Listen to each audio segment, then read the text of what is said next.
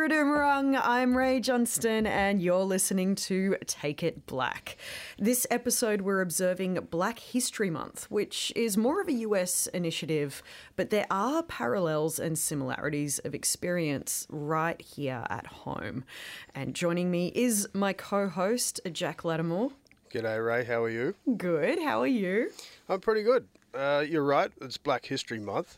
Uh, this is an initiative that goes back to around the mid to late 1920s in the US. Uh, it's an annual celebration of achievements by uh, uh African Americans, um, a time for recognising their central role, or the central role of black people in US history, and it's a bit similar to what we do with NAIDOC Week here.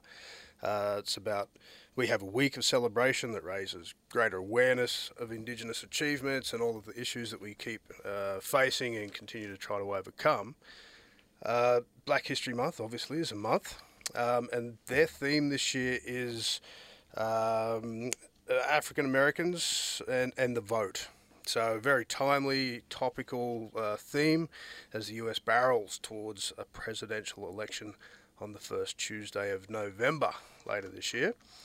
Uh, in the era of social media, there's been international participation of this Black uh, Black History Month. Um, it's sort of seeped out around the globe, and people of colour uh, around the place are, are, all sort of joining in and celebrating it. Um, there's parallels between our history, our mob's history, and Afro American uh, experience, and our mobs have also uh, identified in some ways with the black American culture for some time. Uh, if you look back at the early 1900s, 1910s, 1920s, with Jack Johnson, the uh, famous uh, first African American world heavyweight boxing champion. He beat Tommy Burns in Sydney on Boxing Day 1908. Um, around that time, there was a lot of mo- political mobilisation on uh, the waterfront. John Maynard, an Aboriginal historian, has written a fair bit about that. Uh, the establishment of the Coloured Progressive Association uh, which sub- subscribed to the sorts of critical activism of Marcus and Anne Garvey, who were Afro American. Uh, that that influenced the rise of Aboriginal political activism in the 1920s in Australia. Uh, later on, not too far uh, after that, you had Paul Robeson, um, Faith Bandler, uh, met with him. He ex- uh, he got involved, uh, took a, a, great interest in Aboriginal uh, political activism. Then, of course, we look at the 19, late 1960s and throughout the 70s with the Black Panther movement. Uh, that obviously we took uh, model from the US. And more recently, that's continued with the Black Lives Matter international movement. Um, then you look at black critical race theorists like Roxane Gay, who NITV's Rachael Hocking interviewed in April last year, Angela Davis, Audre Lorde, Bell Hooks, um, right across to you know our enthusiasm for hip hop, music, culture, and uh, of course we've seen with the Black Panther Marvel movie, uh, huge interest in just around all the excitement that was generated there, which incidentally, Roxane Gay was a writer for that comic, one of the first two black women to write uh, for a Marvel series.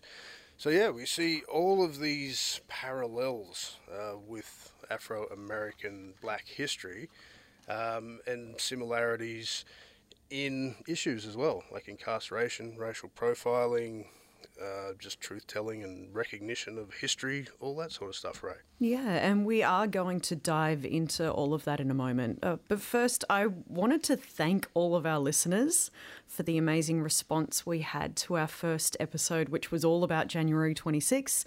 It's a big day for all of us, so it was really great to see so many of you sharing and joining in on the conversation online. A big thank you to you all. Yeah, it was absolutely massive uh, right across that few days. Um, we had on the Friday our first episode of Take It Black launched, uh, and then it just seemed to pick up. You and I hosted the vigil on Saturday night. We did. Big numbers watched, they tell us. Yeah, like 200,000 people were watching on Facebook. It That was is- so good. It's frightening. what were they watching, Ray? They were watching us, Jack. They were watching us. Like the like Guri box. Forget Goggle Box. That was Guri box. We're going to get that off the ground, I swear. But yeah, it, uh, it, it re- really was a big week. We had the vigil, there was the, the, the sunrise ceremony on the Sunday, and you know, all the rallies in Yarbin, and we had the news from all over the country. Yeah, we had hourly news bulletins that kept you busy all through Yeah. January 26. Uh, our coros uh, reporting back from the rallies and the morning ceremonies. Yeah, I was pretty exhausted by the end of it. Yeah, but everyone tuning in and watching, you know, that that's why we do it. It, it means so much to know that, you know, we were able to provide all of that for you and you got a bit of an insight into what was happening across the country. Just a quiet way to, to kick off a new project with the Take It Black podcast right at the beginning of the busiest weekend of the year. So thank you for all of your support. But now, moving into this episode, I want to introduce our next two guests. They travelled to the US southern state of Alabama, where they spoke with Bryan Stevenson, who is a lawyer and a social justice activist. And he's actually responsible for saving the lives of over 160 people facing the death penalty. Just Mercy is a film that's out in cinemas now about his life, and it's based on his best selling book of the same name. Take it black. Tell me everything that happened. First time I visited death row, I wasn't expecting to meet somebody the same age as me. From a neighborhood just like ours. Could have been me, Mama. But what you're doing is gonna make a lot of people upset. You always taught me to fight for the people who need the help most. Well, I'm a human rights attorney. I represent the poor and the accused and the incarcerated and the condemned. And I believe that each of us is more than the worst thing we've ever done. That if someone tells a lie, that they're not just a liar. If someone takes something, they're not just a thief. I think even if you kill someone, you're not just a killer. And justice requires that we know the other things you are. And so my work has been challenging mass incarceration and excessive punishment, and also confronting um, the long history of racial injustice, racial inequality. I think we still have in the United States a criminal justice system that treats you better if you're rich and guilty than if you're poor and innocent. Wealth, not culpability, shapes outcomes. And that's not fair, that's not right, that's not just. And we have to create institutions that can bridge the gap. And I think we have thousands of people in our jails and prisons who are innocent of the crimes for which they've been convicted, and tens of thousands who have been unfairly and wrongly sentenced. Take it black. That was Bryan Stevenson. Thanks, Bryan. Now, we're going to talk with NITV legend and host of SBS's Living Black, Karla Grant, as well as the current affairs producer on Living Black and The Point, Ross Turner, in a moment. But first, Ray, I watched the Bryan Stevenson episode on SBS Demand the other, the other week, uh, earlier this week. Um, that's generally how I watch all of my television these days. These days, um, there's a lot of good stuff on there that NITV puts. Just to put a shameless plug out there for our listeners.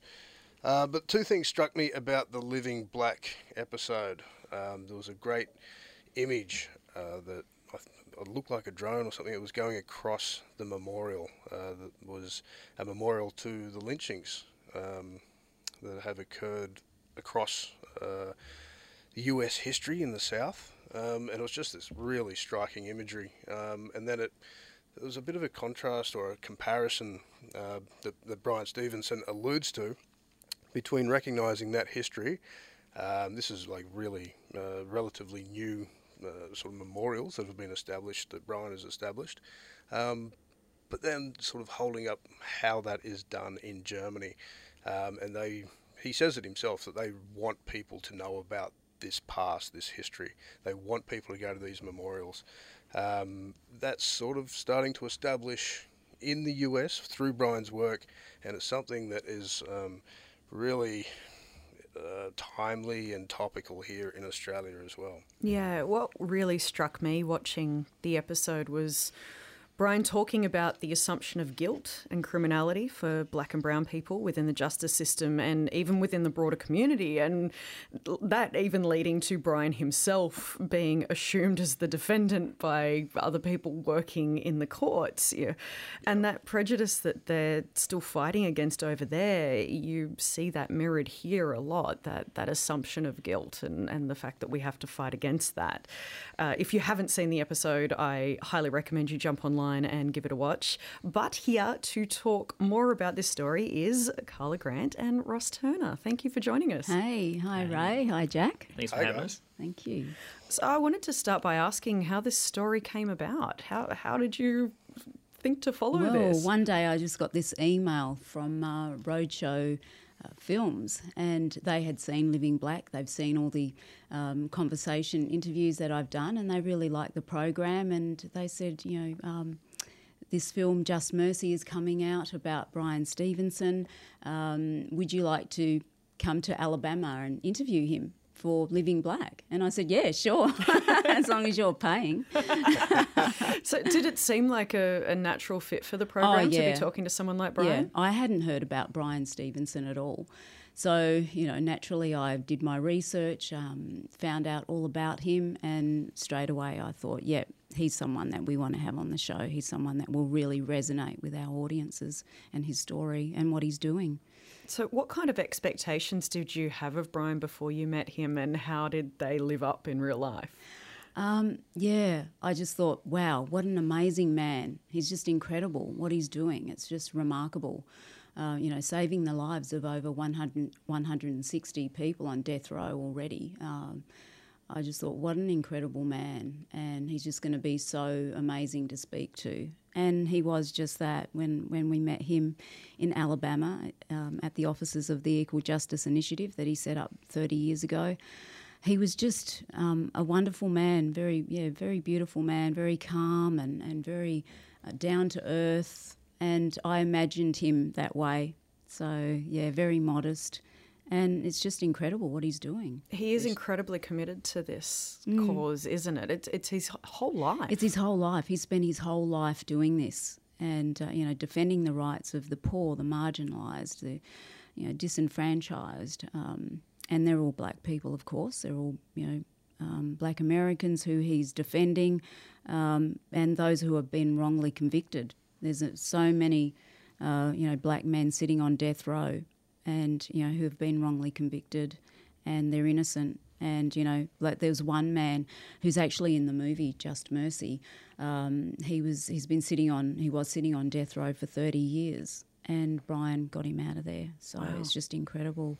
And yeah, it's come at a cost to his own life. I mean, he doesn't doesn't really you know he doesn't he's not married or you know he doesn't have a partner, doesn't have children.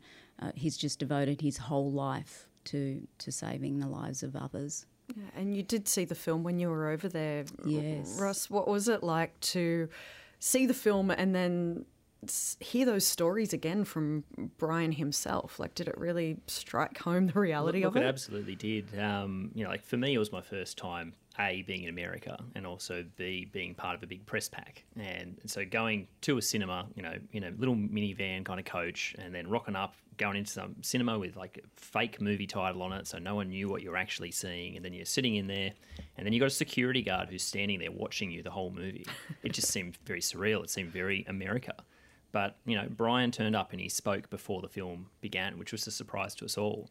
And you know, as Karla was saying, you got that genuine kind of warmth from him, even though you only had this fleeting kind of meeting with him. And really, wasn't a meeting at all. He's just standing down the front talking to an audience full of journos, and then you know, off he went and you watched the film. But as I was flying over there, I was preparing, um, you know, to sort of see well, what things could we talk about and I had like numerous TED talks and that kind of stuff to read through or watch through, and you know, found myself very much blown away by the character of the man, and some of the stories that he told in those TED talks, and, and the TED talk that he's done has got like six or seven million views, so it's like it's not gone unnoticed, and those stories that he was telling in that you would see actually portrayed in the movie, almost word for word, and so it's that at that point I very much realised, wow, this is a real story.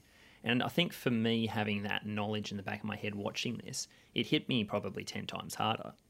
So naturally, you are sitting there watching this, going, "This is a real story. This is a real story about people who really are locked up and they haven't done anything wrong, and there just doesn't seem to be any justice at all." And yet somehow Bryan manages to come in there and save these people from death row. And you know, like I, I definitely said, like shed a tear during the film. It was hard not to. It is a very confronting film, but it is an absolutely amazing film that I absolutely recommend people go out and see just to see, you know, what is going on in America even today.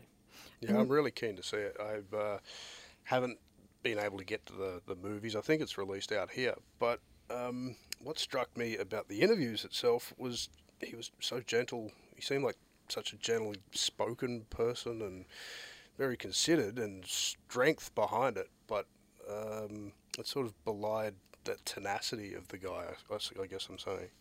Yeah. Did you get that sense?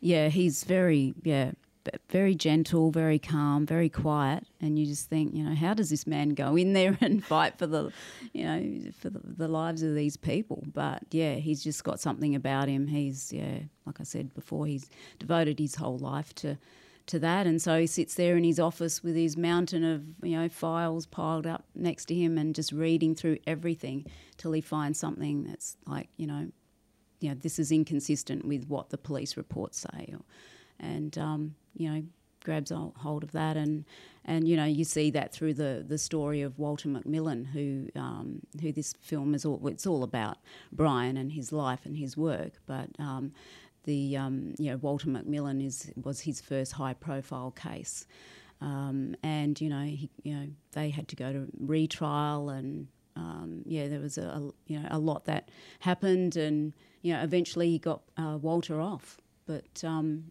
know yeah it's he's an incredible man. I I think the remarkable thing that I found with Bryan as well was, I mean, like he, he is obviously you know a reasonably softly spoken guy, but he he has this great strength of character about him, and you know he, his father was murdered, and you know like over something like a television, mm, and you know no police came to kind of solve that case or anything like that.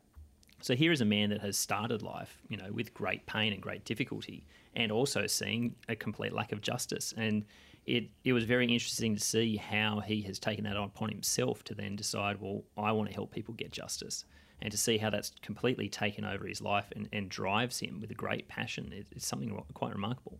Yeah, and all of this happened, you know, the, the, this interview where you saw the screening, the city itself, it, it was the birthplace of the civil rights movement. What what did you see? What was your experiences in the city? It was incredible going there because I imagined this, you know, busy, bustling sort of city, um, you know, Montgomery, Alabama. When we got there, it was just so quiet. It was very, very quiet. It was like Yeah. Canberra, but worse. And so where where's where are all the people? Where where where's the traffic? You know, but um, it was a very quiet place. But the people were very warm and friendly, and um, but yeah, to be there in the birthplace of um, the civil rights movement. Um, yeah, it was incredible just walking down the streets. There's lots of signage about different um, areas of the town where certain events took place. We went to the Rosa Parks Museum and we just learnt so much about, you know, what she had you know gone through in her life and um, you know bringing an end to the um, you know the, uh, segregation on on um, buses and um, yeah, the segregation laws. And, and Martin Luther King had um, um, you know uh, preached at uh, one of the the churches there as well. We went to visit that, so there's just a lot of history about the place. So the thing that I've found with, with the history about the place, I mean, like I'm a history buff, and I guess being a journo, that kind of makes sense. But um, you know, we were there for the 200th anniversary of that city, and you know, this is this is like one of the most racist cities in America. Let's be real. I mean, the slave trade was heavily through that area, and you know, the the, the wharf that was pretty much opposite our hotel was entirely built by slaves. The Capitol building there was entirely built by slaves, but also this was the seat of power when the Confederacy, you know, took over the southern states. And so to have this just crazy history of such racism, but also, you know, a city where huge civil rights, you know, moments happened in America that changed America.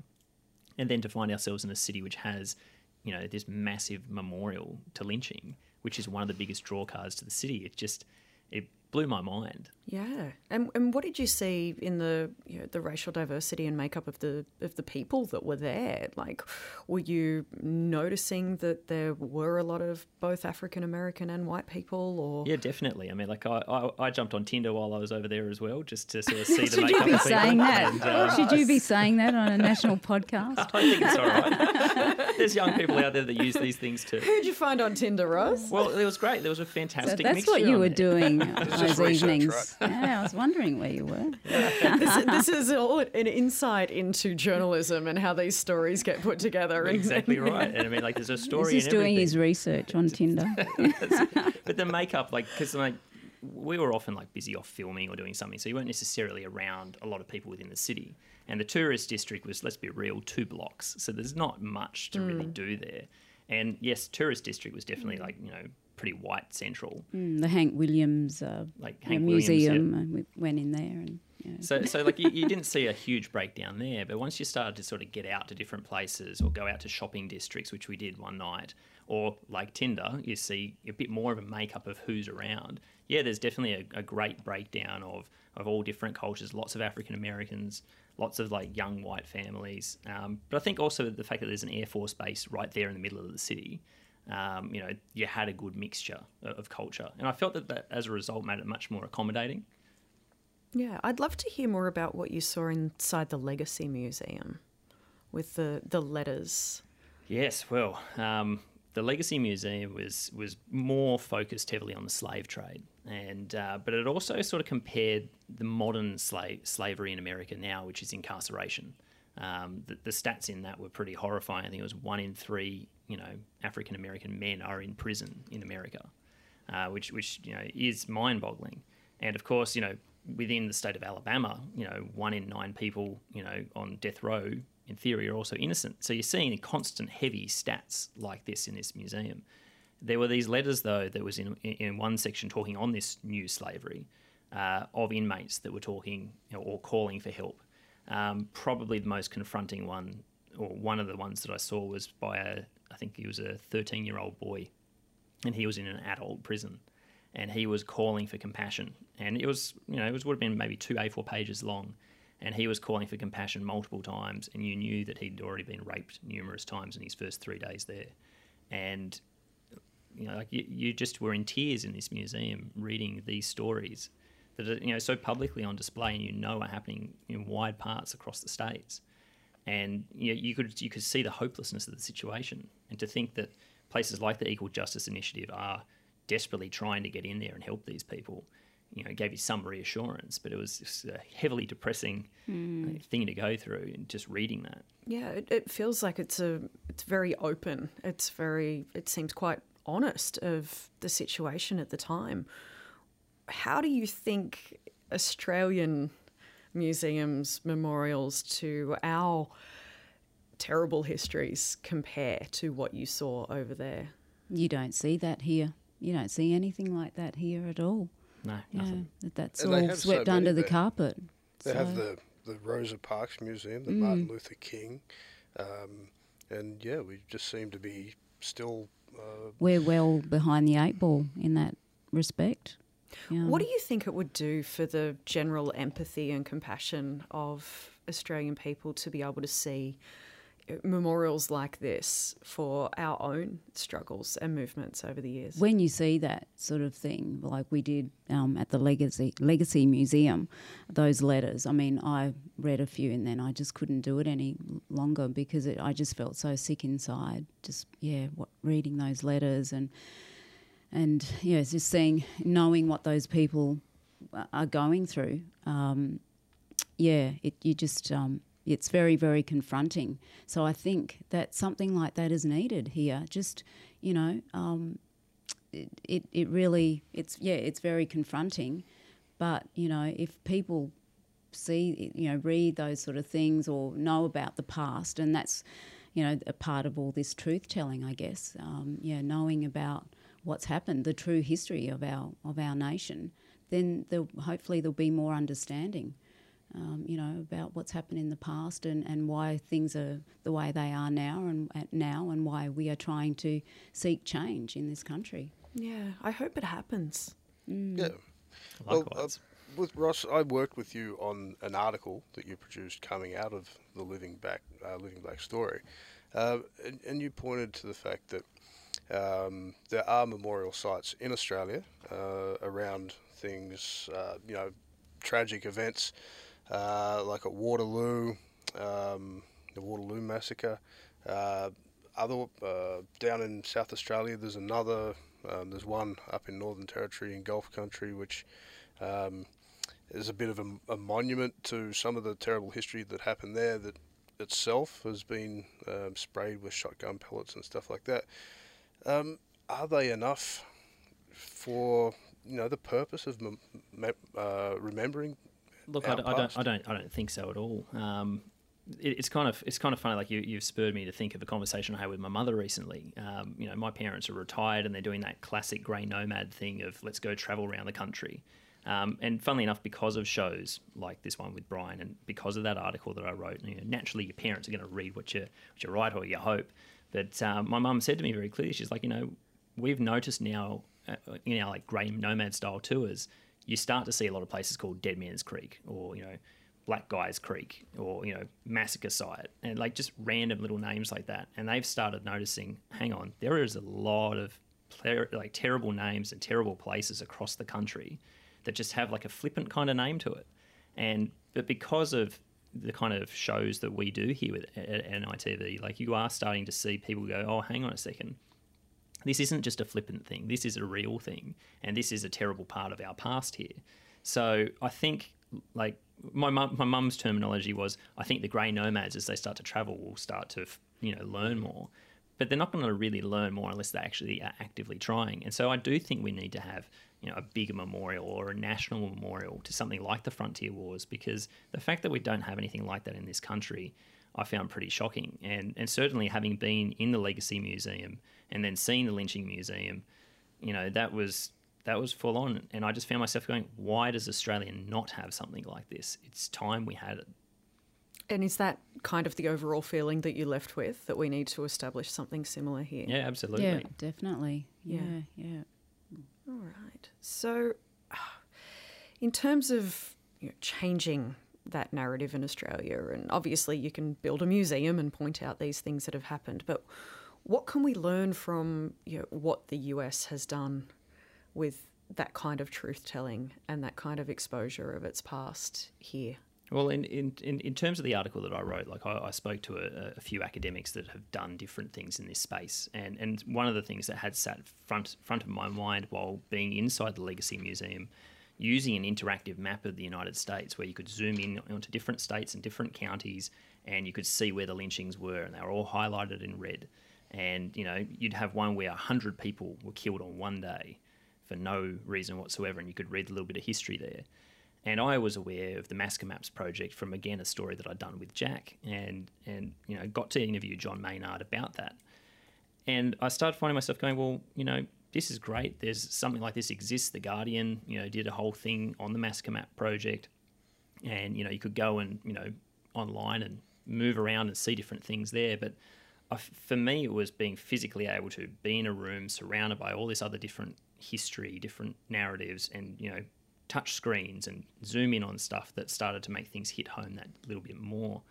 And I just found that at the end of the day, you know, to change this narrative, you've got to get more people involved. You've got to have a place you can go to. And so the National Mem- Memorial for Peace and Justice, which is, you know, essentially the big lynching museum there in the States, well, that only opened mid 2018. And they had half a million visitors in one calendar year. And like if you think about it, these are people turning up to a somber place to recognise the wrongs of the past. And there's a huge appetite for that because mm. at the end of the day, it comes down to, I think, people's identity as well. And certainly, identity is something that people are always trying to look into and search more for because people want to know their history. People want to know even the terrible history that may have come, you know, from members of their family. And a lot of people tend to want to make amends for that. And I think, you know, building a museum, you know, is, is one thing, but it's the conversations that come from that. And you can definitely get a good national conversation from that. So obviously, this story and the way it ended up was potentially not exactly what you expected going into it. Uh, I feel a sense that you've walked away with a, a little more than you anticipated. Is that right? Um, yeah, yeah. I mean, yeah, it's really touched my heart. I think, yeah, and really opened my eyes to, um, you know, to the history of of um, America. And you know, I, I, obviously knew a little bit about the history, but going over there really opened my eyes. I learnt a lot more about it, and the fact that um, you know we have similarities. There are similarities between you know the history of America and the, the history of Australia. There needs to be we need to change the narrative. That's what they're trying to do there, and, and that's what Bryan is, is trying to achieve um, by you know setting up the Legacy Museum and the National um, M- Memorial for Peace and Justice. And you know we're trying to do that as here as well to change that narrative. Um, you know to ensure that the true history of our nation is told and and recognised and, and known and taught in schools and um, yeah, so it's yeah, really yeah, really learned a lot from it. Well, thank you so much for joining us for this chat. I really appreciate it. Thank you. Karla, Ross, thank you. And thanks, Jack, as well. It's been another fantastic episode with you. It has, and it's gone very, very quickly. It has. Um, I seem to have lost track of time. I was just getting a cup of tea and sorting, uh, sorting myself out for another 15 minutes. Um, but no, thank you, Ross, and thank you, Karla, for coming on Take It Black, our second episode. Uh, next week or next fortnight, um, we're hoping to bring you again something relevant, something topical. Uh, what that well, is, I certainly hope so. We don't know at the moment. No, we absolutely do. But keep tuning in, subscribe, join in the conversation online. Use the hashtag Take It Black. If there's a story that you've seen that NITV's done that you'd like to know a little bit more about, you'd like us to to dig a little deeper and and chat to our people, let us know. Uh, and I will see you next time. See you, and thank you for joining us always was, always will be, always was, always will be, always